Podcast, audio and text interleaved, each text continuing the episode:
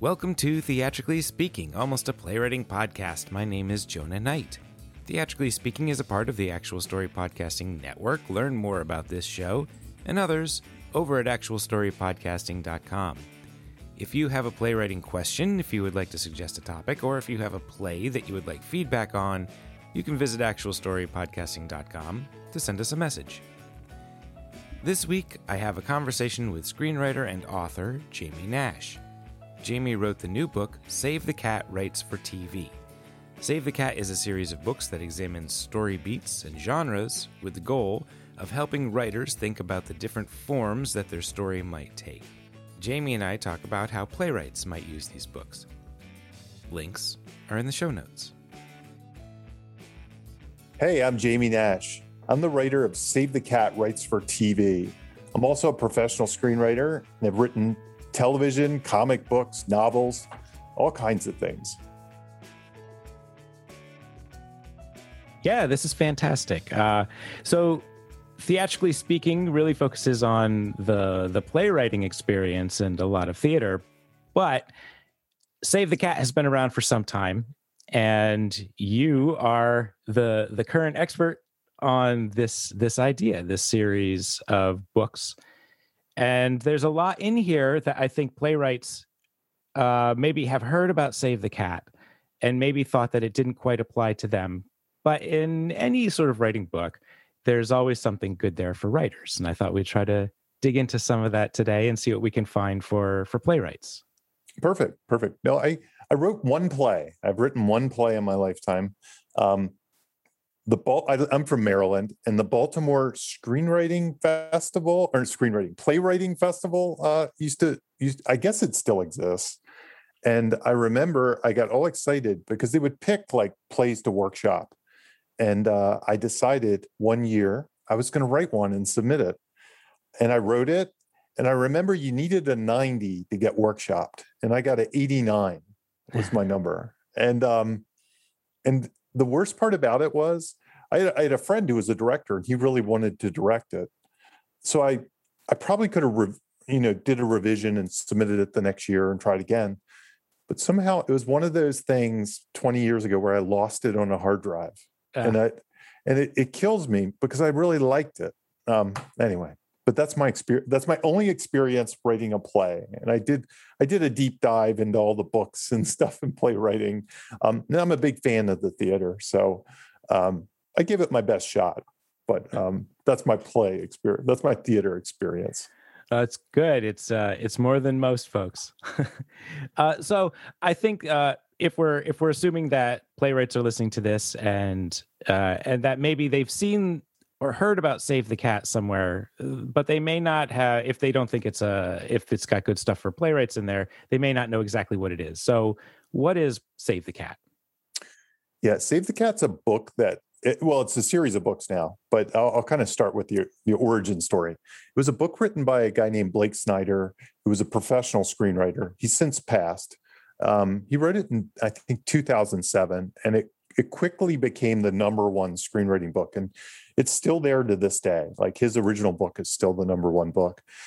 Generally, I think most people, what they take away, they take away two or three things from it. Um, number one, it is it's it has a beat sheet, and the beat sheet is basically a template for an outline for a feature film. Um, and that that beat sheet lays out um, uh, it, it, lays out several beats that you can fill in the blanks for, and we can talk about those in a bit. Um, but it's basically three act structure, hero's journey kind of stuff. If you if you know that stuff, it's kind of like a a simple, uh, I don't know, very accessible version of what hero's journey or before it there was a book called Syd Field, uh, Syd Field's uh, screenplay um, laid out and Blake laid out those beats for people to help pull things out. So that's number one. Um, number two, it also talks a lot about coming up with your log line, which is a single sentence that you should come up before you start writing your story, just so you know what your story is. Um, and he, he, has a whole chapter on that. Uh, that those are a huge thing in screenwriting. I'm not sure. Are they as big of a thing in theater? Do people come up with log lines? Uh, I think it sort of depends on the writer. I think there's some there's some general advice that you should know what you're writing before you write it, but okay. not everybody goes with that. Okay, so in in screenwriting, log lines are mostly known for pitching. So when you when you actually finish your screenplay and you send an email off to an agent or a manager, most writers in that's when they first hit the log line. So what Blake said was come up with that before you write your thing, um, and it makes the pitching much easier later because you have something that's actually pitchable. Uh, so log lines was the other thing. And the other big thing I think innovation he came up with, he called them genres, but they're really story patterns. They're they're like 10 types of stories you can tell. Um, and they're they're just like really high level. And we can talk a little bit. I think those could be useful in the theater sense.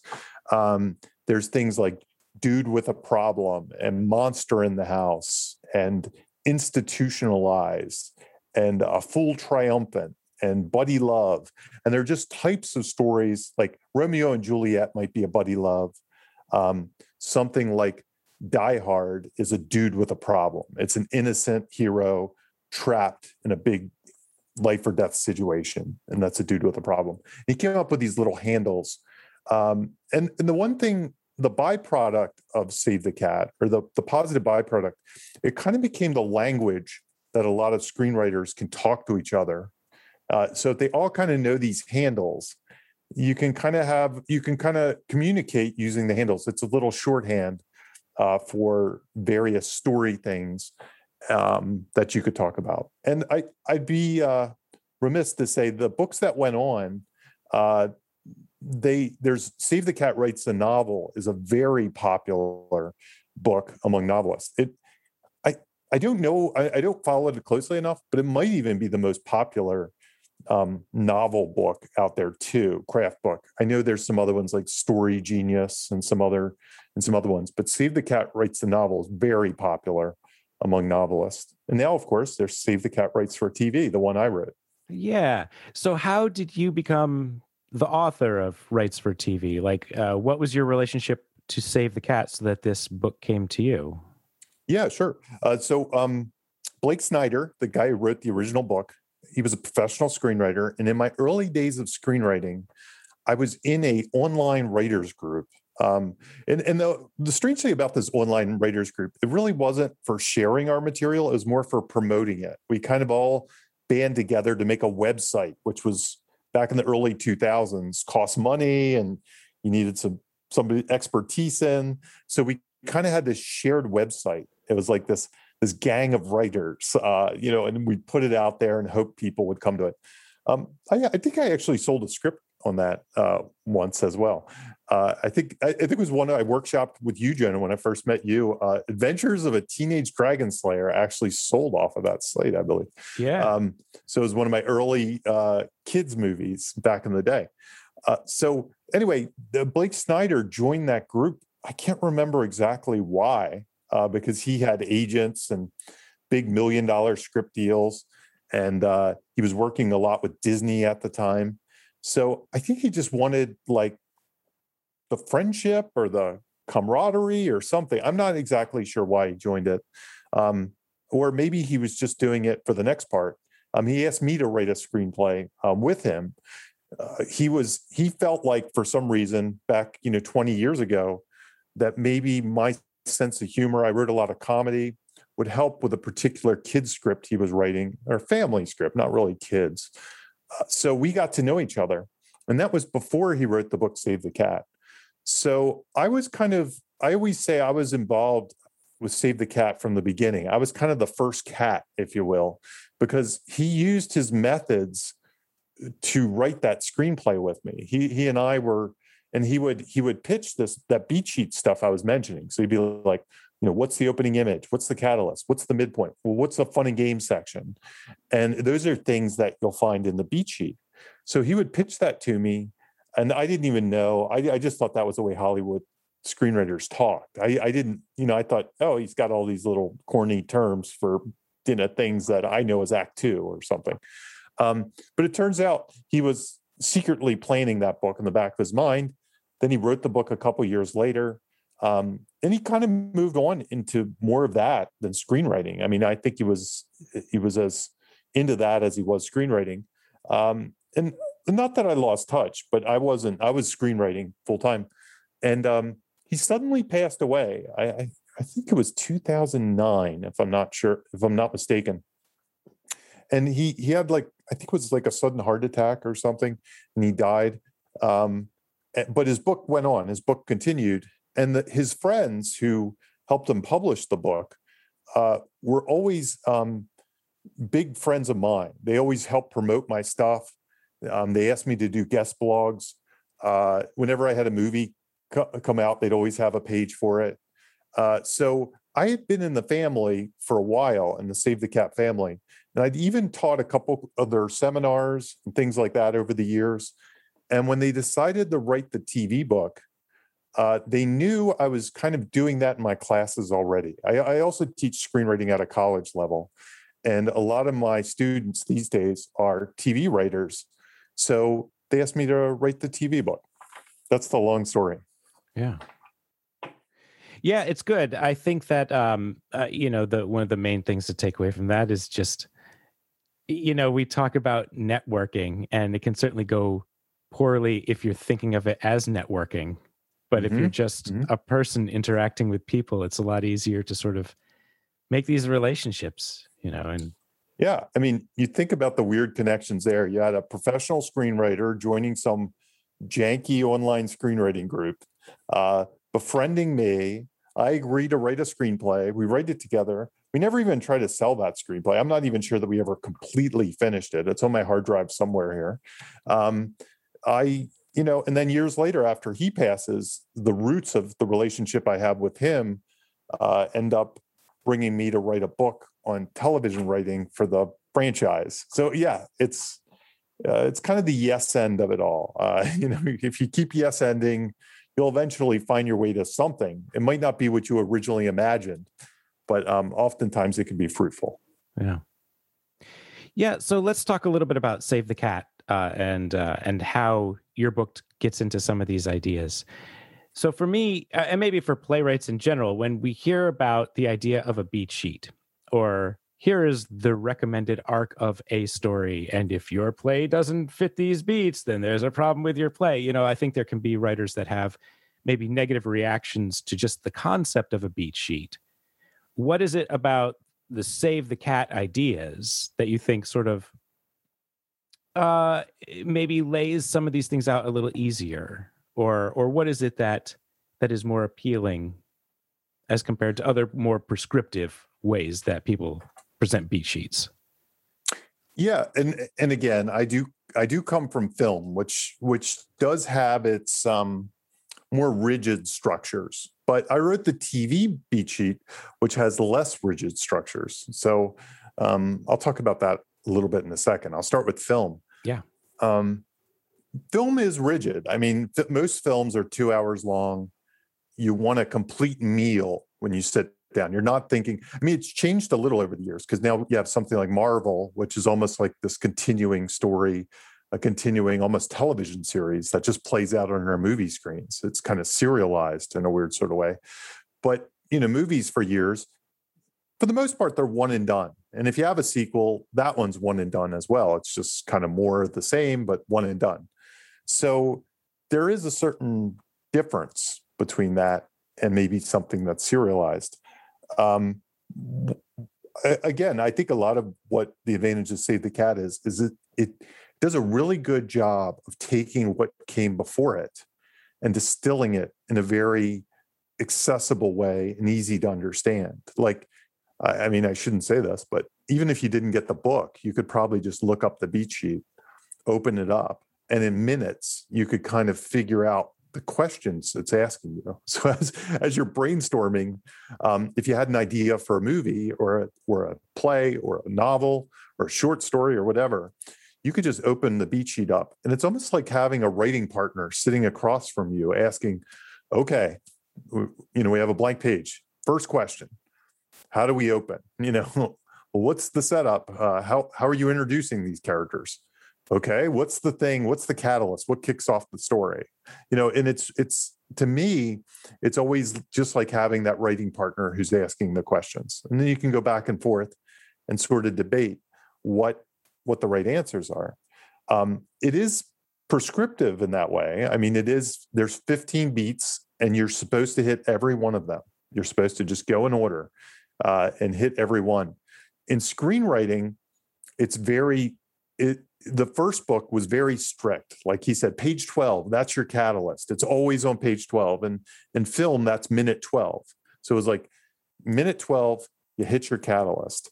Um, and here's the thing about it.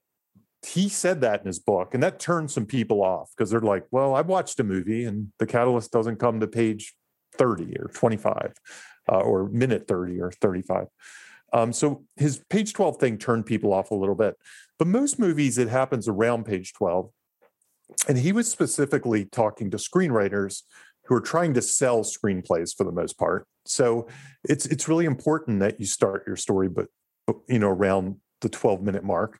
Or otherwise, people will be flipping through, like, what's this about? I don't even know. Because people are coming in cold and reading your material. When I say people, producers, agents, people that will give you money and, and people you're trying to sell because screenplays are often pitches. Um, but he was really strict about page 12. But I think after becoming a teacher and and you know I've taught classes a lot, I get why he said do it on page 12. And the reason he said why to do it on page 12 because if I don't tell my students that then they'll do it on page 2 or 60 or 70. They won't do it near page 12 they will they'll do it wherever they want. So you really have to. A lot of early writers are looking for clarity. They're looking for somebody to help them make some tough decisions because there's an infinite amount of decisions you can make while writing a story. So all that Save the Cat really does, it's helping you with clarity for like 15 of those decisions of where to put certain things in the story. And they're, they're the story beats. But there's still an infinite amount of ways you can fill those beats. You can interpret those beats. I mean, the choices truly are infinite, in my opinion. So, so to think anything's formula to me is it may be a formula, but it's only the small portion of it that's a formula. And I, honestly, I've never read a script that from an amateur that I said, you know what, this is the greatest script I've ever read, or this is a good script. But man, this it's so save the cat formula. I just can't get into it. I've never once said that. I mean, the problems come from character, they come from creativity, originality, dialogue. Um, just uh, sometimes they come from bad save the cat stuff like slow pace um, you, you, know not not really tracking with the character not getting it. There there are certain things that come I, I have said i wish this was more save the cat but i've never said i wish this was less save the cat. It just because there's so many decisions that are so much more important that are going to win me over about your story. Yeah. We've heard a lot in the last few years about um, just uh, consumers or uh, uh, folks just becoming a lot more savvy about what to expect from story. And a lot of that is television and film.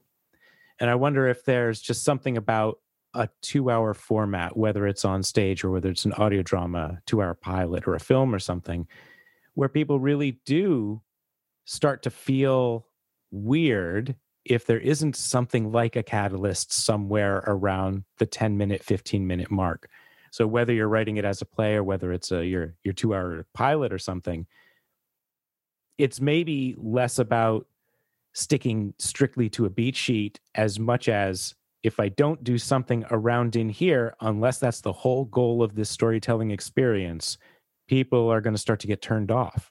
Uh, are you finding that? You know, regardless of whether it's TV or film, that that that's what people expect.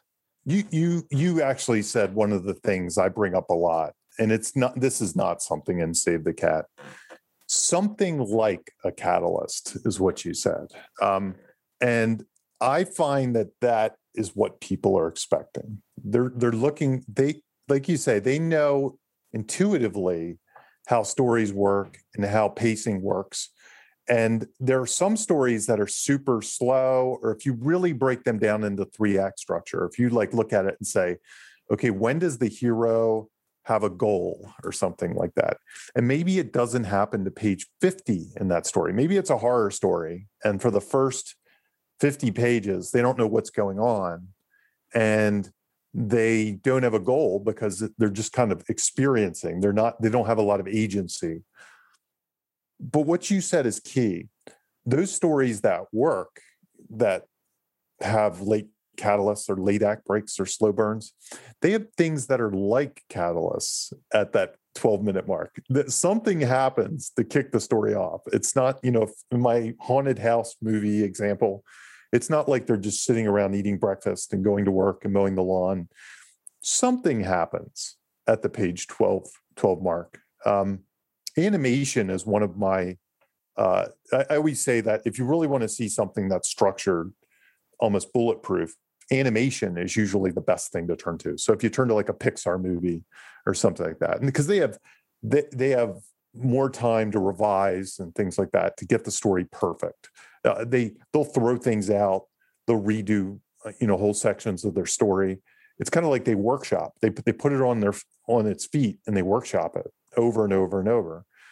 But I don't know. There's a movie on Netflix called Mitchells versus the Machines that uh, we broke down for a podcast I do that breaks down uh, movies by podcast called Raiders Blockbusters. Um, and Raiders Blockbusters on it, what we realized was I think the catalyst in that movie. So that movie's about a family that goes on a road trip that then the robots, uh, the robot apocalypse kind of comes. Like every machine turns against the world and starts to attack to win win the world. So that that apocalypse doesn't really start until the 20 23 minute mark. So again, according to Blake Snyder, it's supposed to be page 12. So what you find in that movie, which is a great example of something like a catalyst, well, it's not a catalyst necessarily of that that movie because it's a movie about the robot apocalypse. The road trip is the surprise thing that happens around page 12. Uh, one day, the, the um, lead character, uh, she's a young girl about to go to college. She's going to go, I think she's going to fly to college. And dad surprises her and he says, Guess what? You're not going to fly to college. The whole family, we're going on a road trip. We're driving you to college. So it, it's it's more the um, the John Hughes version of that movie and then that story gets interrupted by the robot apocalypse. But it's something like a catalyst. Mm-hmm. Yeah. I think the the big moment for me with Save the Cat that sort of uh, turned the light bulb on or made me think, hey, may- maybe there's something deeper here that I can use is the the way that Save the Cat talks about genres and as so we're we're sort of talking about this now but uh, some time ago i went back through all of my early plays to see if there were any gems there that i had forgotten about and i realized now with the save the cat vocabulary that most of the plays that i had written within you know a certain number of years early on all fell under the dude with a problem genre hmm. Hmm. and and that like uh, in case you're you're not familiar dude with the problem you mentioned earlier is essentially you have a, a protagonist who's sort of going about their life something becomes a problem and then the story is about resolving the problem. Something i, I don't know is that that's fairly fairly close. No that's and and the genres aren't that it's not like there's pages and pages of info. Your summary is about all there is to those you know that there, there's not much more. There's a little more. Like you might tick off, just for example, Monster in the House, which most horror movies are. I I do a lot of horror, so that's why I bring up a lot of horror examples. Monster in the House um, basically says there's a monster, there's a house that the, the hero is trapped in with the monster, and there's a sin that brings about the monster, and it checks off those three boxes. But then it might have some other hints like sometimes there's a half man, and a half man is somebody like Quint or something uh, in Jaws. Uh, so it's somebody that's experienced the beast that has um, knowledge of how to defeat it. So um, I think your version of dude with a problem is pretty much what there is in the book. It's yeah. it's it's at least ninety percent of it. Yeah. and I, I think it was eye opening to me that the way that I, at that time when I was writing plays, I would sort of interpret this idea of the protagonist has to be proactive. They have to be actively doing things. And the way I sort of wrote all of those was with the same structure, whereas something like, you know, putting it on a road trip, eh, you know, as a as a golden fleece story, or even mm-hmm. with Monster in the House or uh, institutionalized, maybe he's part of the army and there's a problem there. Like I just mm-hmm. did it all in the same way. And in retrospect, looking back at it, some of these plays would have been much more comfortable if I hadn't been using the same form. And it's not that I think I would have necessarily thought the next one has to be a golden fleece road trip story. It's that just knowing that these concepts can go in different directions makes a big deal in the way that you sort of think about where this story belongs. Mm-hmm. Mm-hmm. So for you, um, having been a screenwriter and writing a lot, and then sort of seeing this this list of here are the save the cat genres, how did that change the way that you thought about your own stories? Mm-hmm. I, you know, what's interesting? Uh, I didn't, I didn't really latch onto them as much when I first read the book. Um, and I, I, was always a really good concept guy. I always was able to come up with, you know, high, what they call high concepts, like these kind of snappy pitches that I could just pitch. Um, and here's where I latched onto them, though. I latched onto them in two places. Um, one, I do think when you're coming up with concepts, they're excellent as brainstorming tools. Um, so let's say you wanted to make a movie about you just you're just like you know what? My next thing i want to write or play about i'm going to use movie though because that's my thing. Let's say let's say you wanted to write a story about a talking car. We'll just do something ridiculous. It's a talking car movie. Yeah. Barry blake snyder by the way because he he actually wrote the herbie uh the I think the the last Herbie movie that came out, he was the first writer on it. I don't think he got credit. So we'll use that talking car. Um, so, but I have no idea what I'm going to do with talking car. I don't know the pitch. I can kind of run through these and figure out different stories to to use talking car against. So, you know, I could I could go through it and say monster in the house. Okay, so I have a talking car. It's the monster, or or maybe it's the hero. I don't know, but we'll say it's the monster. Um, so it could be like Christine. My talking car could be like Christine. It's a robot car. It goes out of control, becomes Hal or something, and we're in a parking lot. I don't know. This is this is me just riffing. This is how I, yeah, yeah. as you can see, great concepts. Um, golden Fleece, Golden Fleece. So a Golden Fleece is a is a often a road trip movie, often sports movies. So sometimes the the the uh, the road can be metaphoric. It can be like a, a time uh, so Golden Fleece is a road and a trophy, and usually a team is usually the thing. I mean, talking car, Golden Fleece. My mind would go to Herbie. You know, it could be a race car story, something like that. Um, you could you could go to Dude with a Problem. Um, maybe you have a talking car. Um, maybe a hero gets a hold of the talking car. Maybe he steals it. He's an innocent hero, and now the company needs it back. And that's a dude with a problem. There's an innocent hero. He's got a car and the bad guys are coming after them. So anyway you can see how i you can if you have a topic you can kind of run through them and just do a quick brainstorm exercises with the 10 types of stories that there are. Um, some of them might not make sense. I don't know. I mean i think they always can make sense. It's kind of the limitation of your brain. Like at first i'd say institutionalized might not make sense with talking car, right? But um, institutionalized is usually a group. Uh, there's somebody that needs to make a decision of whether they want to join the group, destroy the group, or uh, basically destroy themselves. Uh, that's that's usually the thing. I'm I'm sure we could come up with something if we brainstorm. You have something, Jonah? Do you have a institutionalized for talking car? Uh, well, uh, so your talking car could be part of like a the well, and this might be combining it with Golden Fleece. So it, it part of a a cross country racing team, but yeah. you don't necessarily want to be part of the team, but you still want to be on the race. Right, right. Absolutely. Absolutely. Um, it it could be uh we could have all kinds of things. Maybe it's maybe we're in the military and it's a talking tank. And the other talking tanks, uh, you know, it could be a a lot of institutionalized our army movies. Um, you get things also like um, One Flew Over the Cuckoo's Nest or Training Day, or you know, they're usually there's some organization or something that somebody's a part of. Um, office space is one of the classic ones you know? It's like do i want to be part of this? Do i want to burn it down or do i want to destroy myself?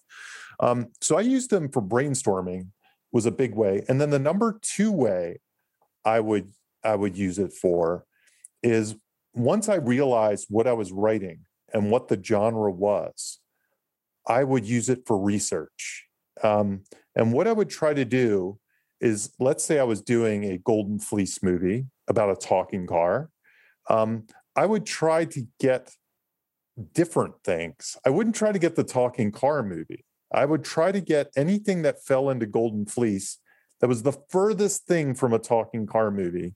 And I would research the heck out of how Golden Fleece stories were told. So then maybe I could bring how Field of Dreams or whatever, I, I don't know, Field of Dreams is a talking um, what what major league i don't know something like that um, yeah. i went sports um, or lord of the rings I, I would see what i could borrow from lord of the rings to put in my talking car movie um, so I, I use them heavily for research that's mm-hmm. that they were the two biggest things brainstorming and research were my genre uses yeah so save the cat writes for tv um, because it's a TV book, there's a lot of specific information in there about the craft and the career of TV writing, uh, some advice and what to expect, and that sort of thing. And maybe, um, maybe the playwrights listening to this, maybe their goal is not to go get staffed in a writer's room. But one of the things that's been happening with the pandemic is that a lot of playwrights have been taking their plays and is starting to adapt them into audio dramas. So I thought maybe what we could do is take a couple minutes and look at the ideas that you have in Save the Cat Writes for TV and think about how I might use it in trying to take my two hour full length play and convert it into some sort of episodic audio drama because that's okay. that that's been happening pretty lately uh, quite a okay. bit lately okay very cool very cool but by the way i should say that many theater uh, folks many many playwrights have been getting jobs in writers' rooms. It's a very eh, they almost seem cooler to some of the Hollywood people. Like it's like, oh, these people, they they know their stuff in a different way. They can bring the character side. They can bring uh, the thematic side. Um, so playwrights have actually been sort of having a moment in TV writers' rooms. So um, not to pitch the book, but if that has ever been something that occurred, well, I'm here to pitch the book. Uh, but it, it honestly, I am not. It's no joke that a lot of times when you hear showrunners talk about um, how they hire people, they're like, send a pilot or your play. They say, you know, send a play because writers' rooms you don't necessarily have to know the form so much. Yet you have to be willing to collaborate with a group of other people but have strong opinions about story and storytelling. So, anyway, just a plug for your theater people. It, it might be their moment. They, if they've never thought about TV, or if they enjoy TV, um, it might be something that they can transition into um, with their plays without even really that much more knowledge than knowing how to write a play and how to be a good playwright. Excellent. Yeah. Well, I I actually I really hope that some of the listeners do that and like and yeah. make a go of it. Uh, sure. So I guess it's a you spend some time in the book talking about the pilot uh, mm-hmm. and really focusing on beginning the TV series. So let's say that I have my two hour play. Okay. And we're just going to think about how do I change this? How do I make these initial changes to go from a single story, a single two hour story, into maybe 15 minute episodes? Maybe the the initial thought you have is well, I'll just take the first 10 pages or so, first 10, 15 pages of my play and make that the first episode of my audio drama. Off the top of your head, like, is that is that a good idea? Or what would you like do you have general advice without knowing anything at all at all about my play about that idea? Yeah. So and and keep in mind though the book is really focused on pilots. Um, I and the reason uh, I'll give a quick reason behind that. Television is written by teams of writers in rooms for the most part. So, as an individual writer, the only thing you can really control usually is your pitch for the show and your pilot. Uh, so the book itself is very focused on pilots. Um, and and also that's how you break in as a writer. You you submit a pilot, and that's they they read that, and that's how they figure out if they want to staff you or not. So the book's very focused on pilots. Um, and pilots that a new writer who wants to break into television needs to write have more um, restrictions. I, I wouldn't say restrictions. They have more needs that they have to surface, more boxes they need to check than a pilot by some famous like Shonda Rhimes. Like she wouldn't have to write the same pilot I would have to write to to take the next step into television because she's already a known commodity. They know how great Shonda Rhimes is. They know what she does. They know she can write a season of television. Um, however, what I'll say this is a long-winded way of saying um, I think some of the things I talk about in the book, while Shonda Rhimes doesn't have to do them, most people are pressed to do them. Uh, most people should do them for their pilots, and i will give you what those are as we talk about your pilot. Um, so, no, don't take the first ten pages of your pilot or of your play and turn it into a pilot. That's a re- that's a really um, uh, risky idea, and usually it's because, assuming you have a classically structured play, that those first 10 minutes are a lot of them are about meeting the characters, uh, understanding the situation, and there's not a lot of story being told um, within those things. So the the potential viewer may or may not be pitched the actual concept within your first episode of what this is. Like if we go back to my like horror movie haunted house idea, if I gave you the first 10 minutes of my horror screenplay, it might not have anything scary at all. It might be about a family moving to a new house uh, and a baby on the way. And while that's that could be interesting, if if I was looking for a horror movie or a scary thing, I might be turned off by that. I'd be like, well, okay, I get this, but this is a drama and I'm not really interested in this. I might turn it off. Um, on the other hand, if you like the drama, you might turn on the second episode and all of a sudden ghosts show up and that might turn you off. So, um, typically in a TV pilot, in a first episode, you have to, it's, it, it serves a bunch of different functions. It's a, it's a pitch for your show to the audience. Mm-hmm. So you are pitching how the show works, what it's about, um, how it feels, like what it's going to feel like going forward. Of course, things can escalate. Um, it's a first date with your characters. So it really is getting to know your characters. And in television, um, and I assume audio drama has a lot of similarities. Um, it's really, you have to love the character. You have to know these characters because that's really what you're going to come back for through an extended audio drama. Audio, audio dramas can be condensed almost into like serialized film. So it's a little tricky because a lot of audio dramas are more like film and less like a television show because they're they're contained to maybe an hour, two hours with, and then they cut up into half an hour or something like that, or 20 minute episodes with ads and stuff. Mm-hmm. So sometimes they actually do play out more like movies. Um, but it, just using the television metaphor, um, you have to meet the characters, um, and you you need usually your first episode should be a story unto itself. And that's the part I worry most about if you just took the first 10 minutes. Your first 10 minutes of your play probably isn't a story. It probably doesn't have a beginning, middle, end. And to really satisfy your your listener in this case, you really need that beginning, middle, end. It needs to have a twist. It needs to do all those things that a good story would have. Um, so there, there's, and then it has to have a cliffhanger. It has to leave them wanting more. There has to be something that in their mind, there's an itch you put in their mind that needs to be scratched by downloading that next episode or waiting for next week. So that's the reason I wouldn't just take your first 10 minutes. Yeah. So even with something like that, uh, taking taking my pre-existing story, adapting it to a new form, adaptations take a lot more work than maybe we think about. Even if it's you know I have the rights to my play, I can do whatever I want with it. Well, sure, but this is going to be. It's not easy. It's not a, a simple. Well, I'll reformat it and then it'll be good to go as something else. Yeah, yeah. No, though I've, I, you know, honestly, I've seen effective plays that have sort of done that audio wise, and I think it is because it, this is my only caveat to all this is the fact that the, they can be very short, um, and and you could just give kind of these quick bite sized things that people may eventually just binge.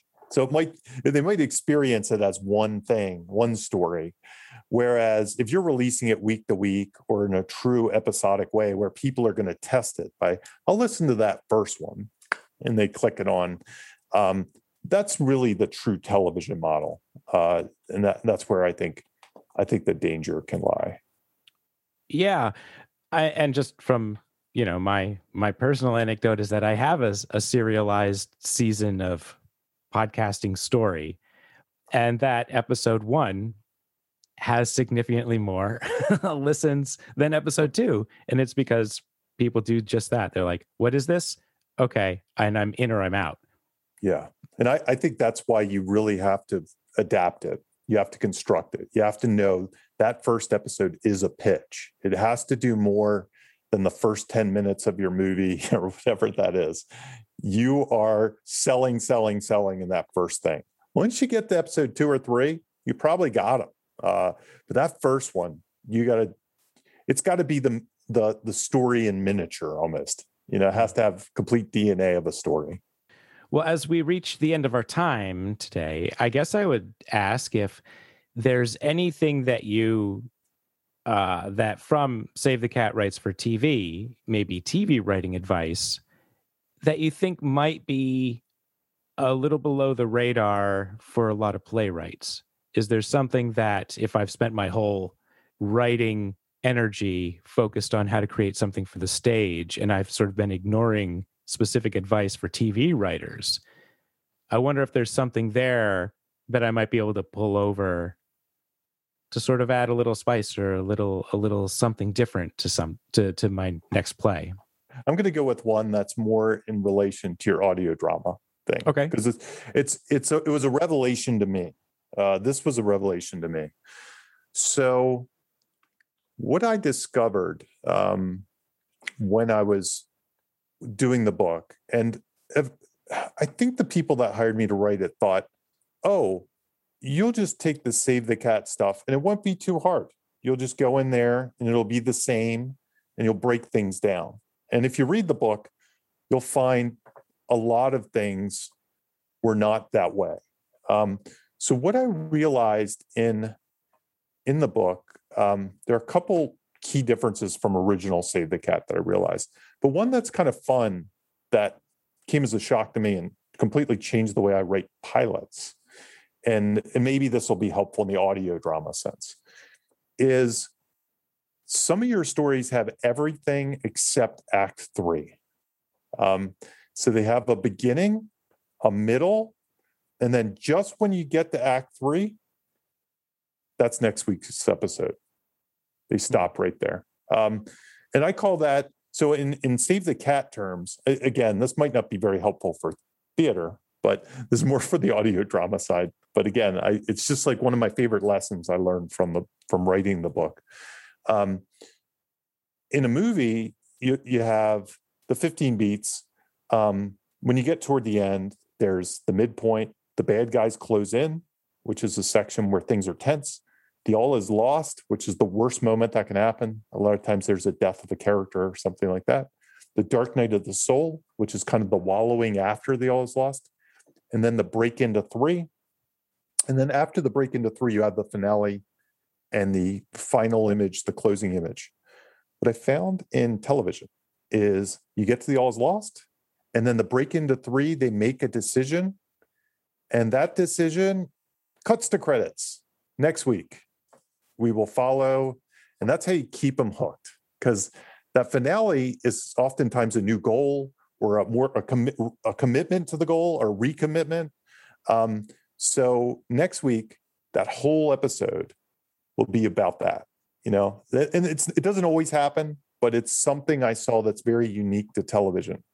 That you can you can you it's almost like they give you 75% of a story but they leave that that big chunk the finale because you can't always have a finale until next week it, obviously not if you're going to have a show like law and order or something you know procedural but this is for your uh, serialized show like ozark or something uh, or uh, maybe bridgerton or something like that which which kind of serializes over the course of a season do you think that makes it harder to end TV shows satisfactorily? Like this this idea that we're not quite at the end. You think there's a finale, but it's not. You think there's act three, but it's not. It's really act one of next week.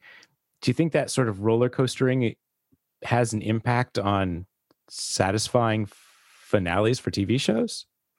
Uh, I I don't really think so because you can give a finale at any time, uh, or you know, so what most television shows do is the end of the season, they'll usually wrap up a lot of loose ends. They'll, they'll wrap up, they'll usually leave some lingering threads for next season. Um, some shows don't. Some shows actually literally just keep that that train rolling, you know, just like you're saying. Um, but I, I think you can especially if you know wh- when you're going to end you know these it's always a problem when shows don't know when they're going to end like lost was the classic example when it got to the middle seasons and it didn't know when it was going to end and it just kind of spiraled but i think when shows know they're going to end they can use that those manipulative tools in the right way but also stick landings at the same time maybe not stick all the landings but along the way they can stick certain landings so all those itches that need to be scratched, all those open threads eventually start closing off one at a time. And then hopefully you get to that final episode and you just close it down, the end. You know, so I, I, I think there's definitely ways you can satisfactorily end things, um, especially if you know you're coming to the close and you're not just getting the series yanked out from under you. And what what I think you see on some shows is every season they kind of wrap up most of the threads because they don't know if it's going to be the last season. So they they keep a little bit of a door open. It's not a total cliffhanger, but they do kind of wrap the season. You know, they kind of wrap everything up and then a little door open just in case. I, I think you see that on a lot of shows too. Well, this has been great. Thank you very much for coming on and and talking to me about your book. Uh, I've read it, and I think there's a lot of good stuff in there. And especially if you're a playwright that is sort of aware of Save the Cat, but you haven't really dug in, this is a good place to dig in. What are you up to now? Where can people find you? What are some projects that people can look for? Yeah, I mean, for the most part, the the project I'm working on is is the Save the Cat writes for TV, various things with Save the Cat. I've been doing seminars, and things like that. So keep an eye out for those. The best way to keep an eye out is Jamie uh, at Jamie underscore Nash on Twitter. Uh, that's probably the best way. Or you can find my website at jamienash.net. And I am J A M I E as opposed to other spellings. Um, and I do have a movie coming out, but um, I don't know. I, I, directed a short film as part of an anthology called Comedy of Horrors, but uh, I don't think it's available yet, so it's hardly worth talking about. Um, it's in the festival circuit right now, which has been totally messed up from COVID and stuff like that. Uh, but it's just opening up, so it's kind of like a year delayed. The movie's like a year delayed because we couldn't do the regular circuit that we would normally do with a movie like that. But eventually you can watch that. But anyway, keep an eye on my stuff. You'll see. I'll I'll post all about it. Great. Great. Thank you very much. Thank you. This was fun.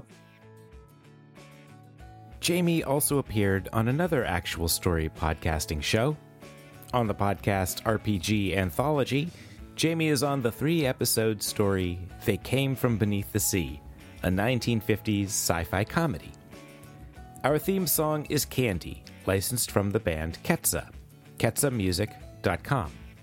Additional information can be found in our show notes and over at actualstorypodcasting.com. Thank you again, and we'll see you next week.